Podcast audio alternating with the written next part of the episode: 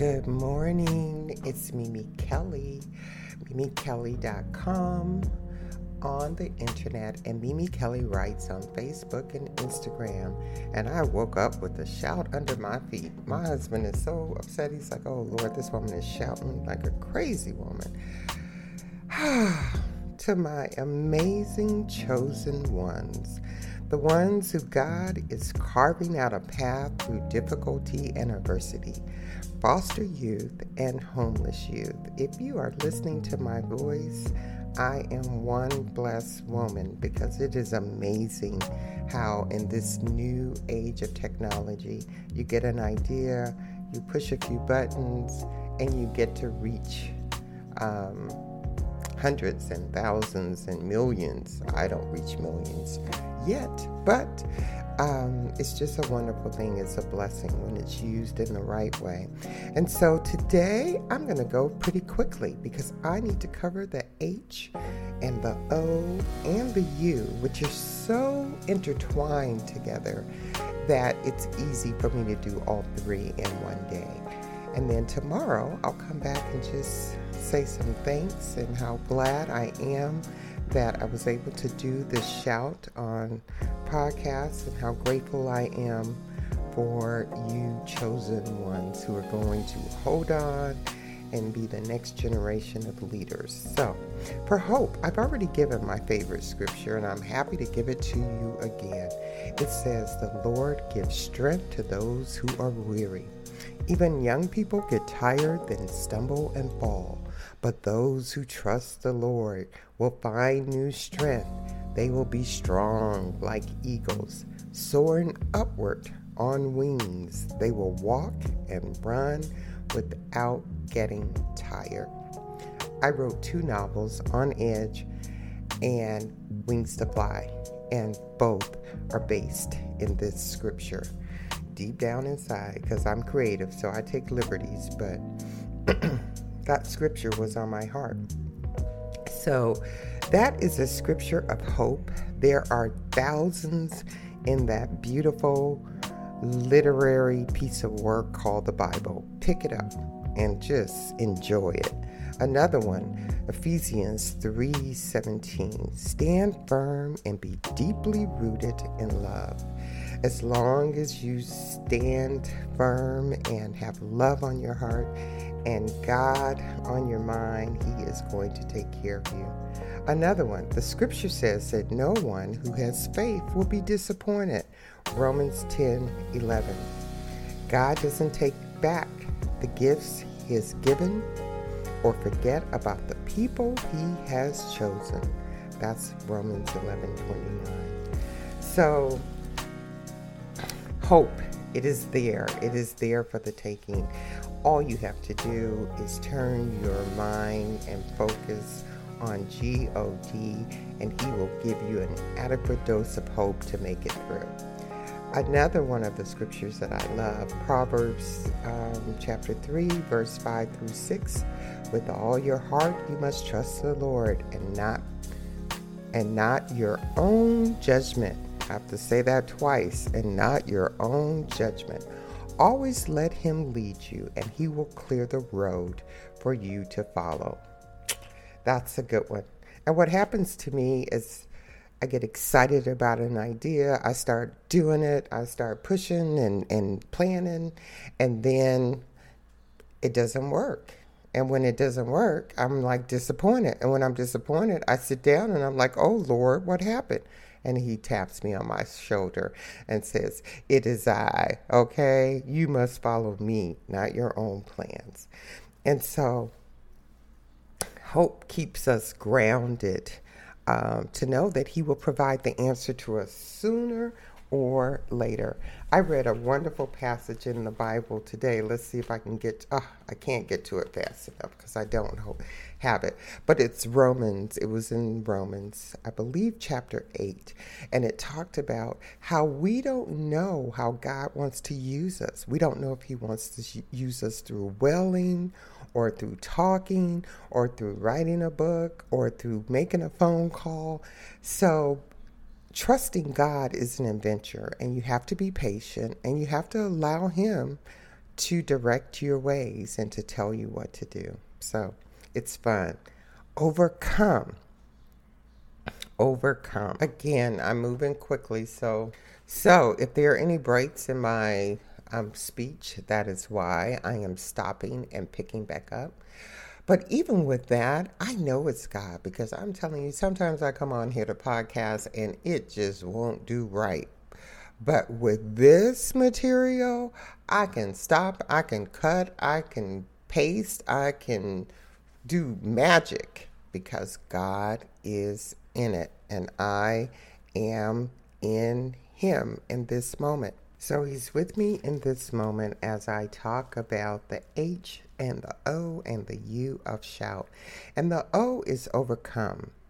Um, but I don't have to spend a lot of time on overcoming because what I finally realize in life is that obstacles that we must overcome are really just opportunities for us to practice what we know and to use God power. So anytime you you get to a point where you begin to be grateful and thankful for the obstacles that come because you realize it's an opportunity for you to use your spiritual muscles, for you to call on God, for you to get in the word and, you know, make that thing right, okay?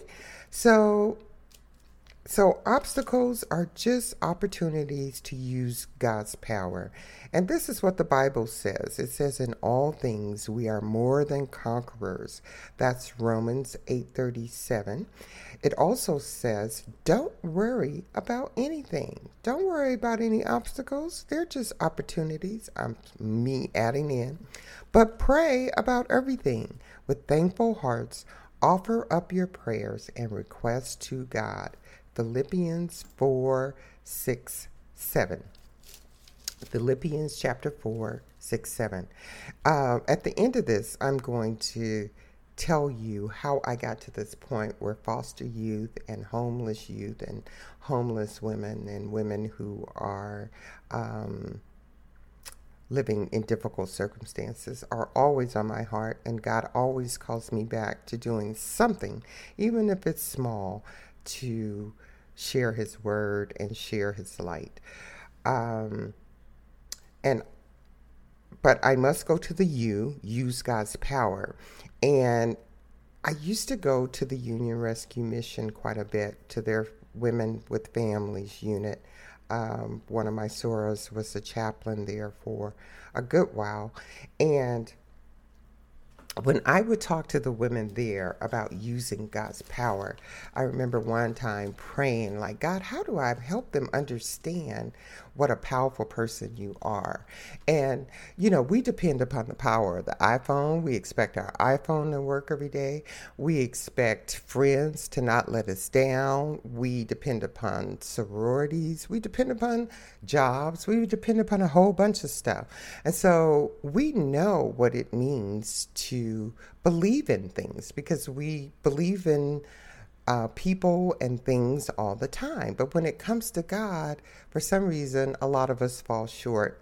And at this homeless shelter, this particular time, I prayed and I asked God, show me, how do I let them know? And this is what He gave me. And I just love this. It's Isaiah uh, chapter, it's Isaiah chapter 40, um, verses 12 through, hmm, I'm going to go through 12 through 18. And I, I asked the women, I said, if you're going to depend upon something or someone, don't you want to depend upon someone who has these kind of powers? And it starts in 12. It says, Who has measured the waters in the hollow of his hand? Measured heaven with a span, and calculated the dust of the earth in a measure, weighed the mountains in scales, and the hills in a balance. Who has directed the Spirit of the Lord, or as his counselor has taught him? With whom did he take counsel? And who instructed him? No one. And taught him in the path of justice who taught him knowledge and showed him the way of understanding. Behold, the nations are as a drop in a bucket, I looked at those homeless women. I said, Don't you want to believe in someone who the nations are as a drop in a bucket and are counted as the small dust on the scales?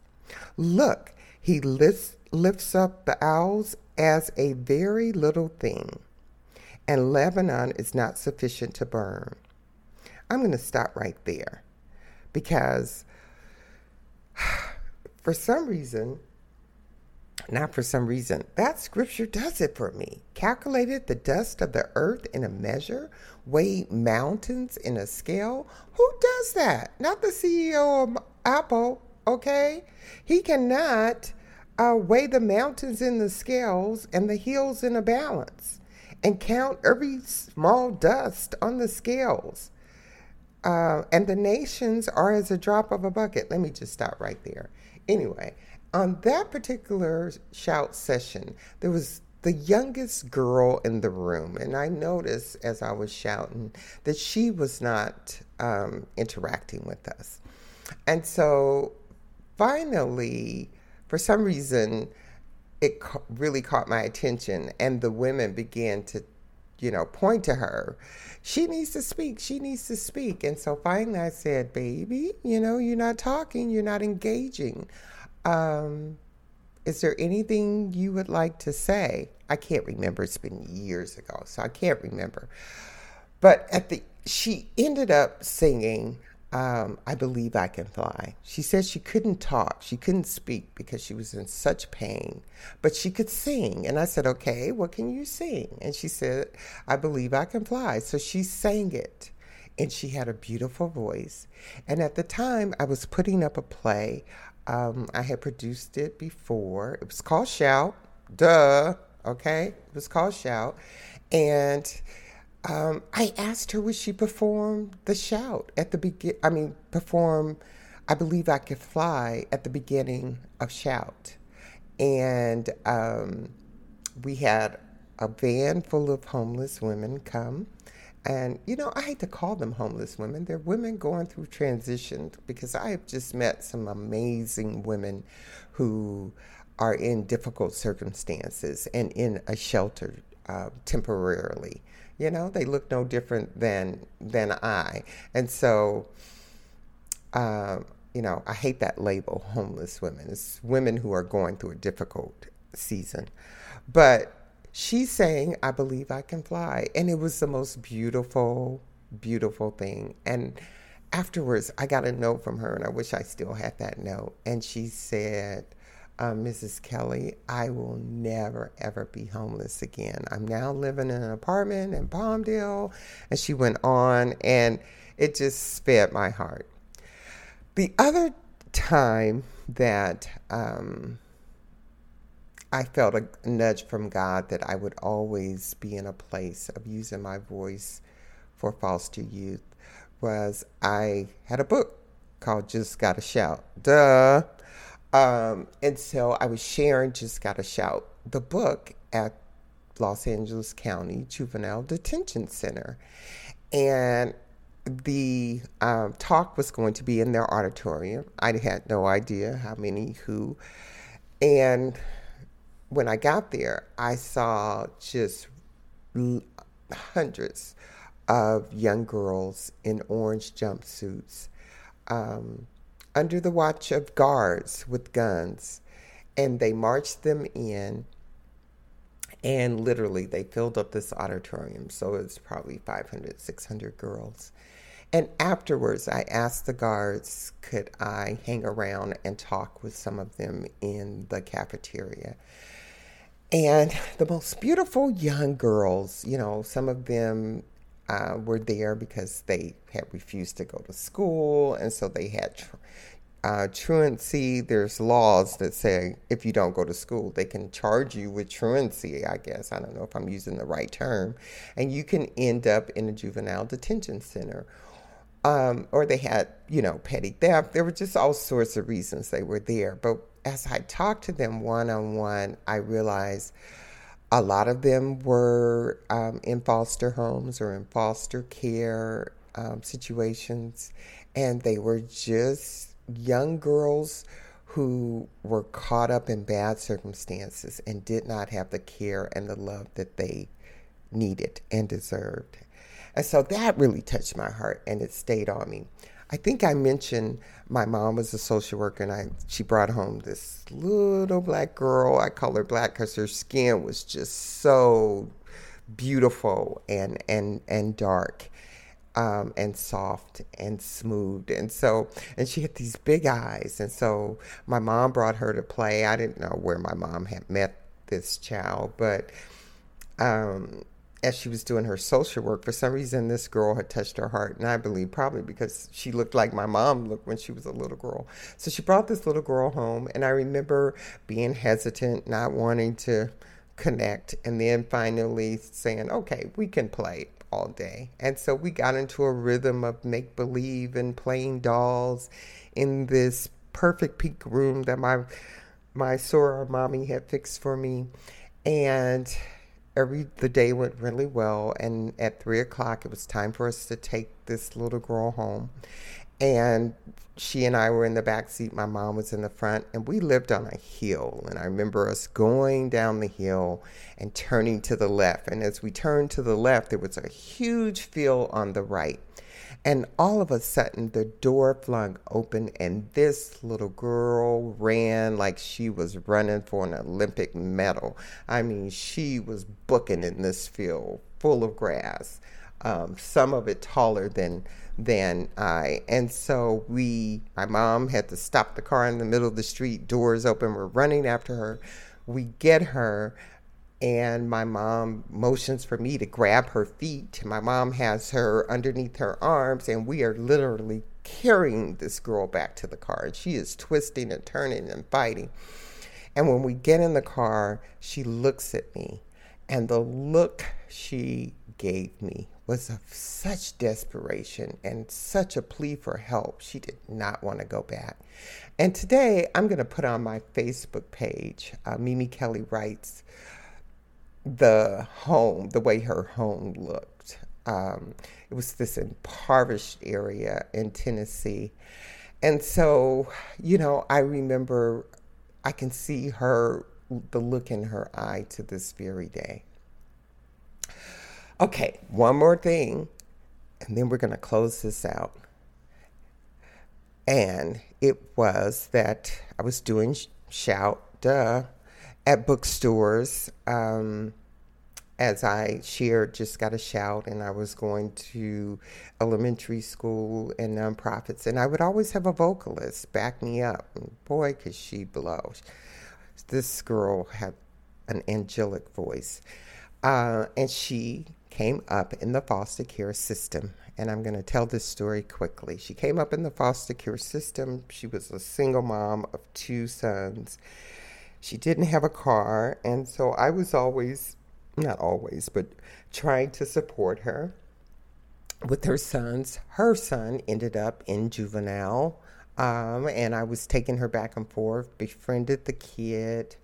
Um, long story short, this kid wanted to write a book um, and had someone befriend him to say that he would help him with the publishing. He was just, the kid was a creative genius. I mean, he had drawings that were amazing. Um, and the person that he befriended ended up uh, molesting him, and this kid ended up beating him to death with the statue. And at his murder trial, the mom continued to cry and wail that he had such anger in him because she never understood how to love him as a mother. And she didn't understand to love him as a mother because she had grown up in foster care and gone from home to home to home.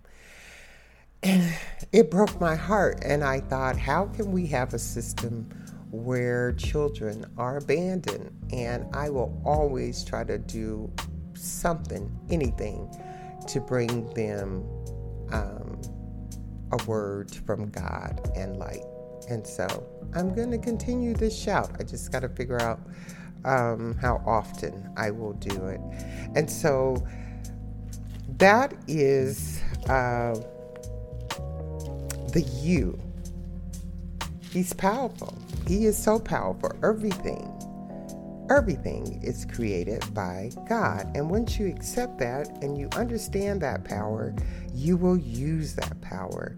And Philippians 4:13 says, I can do all things in Christ who strengthens me. If you use that power that can lift up mountains and weigh them, then you're going to be all right. And I will just close again with Philippians 4 6 7.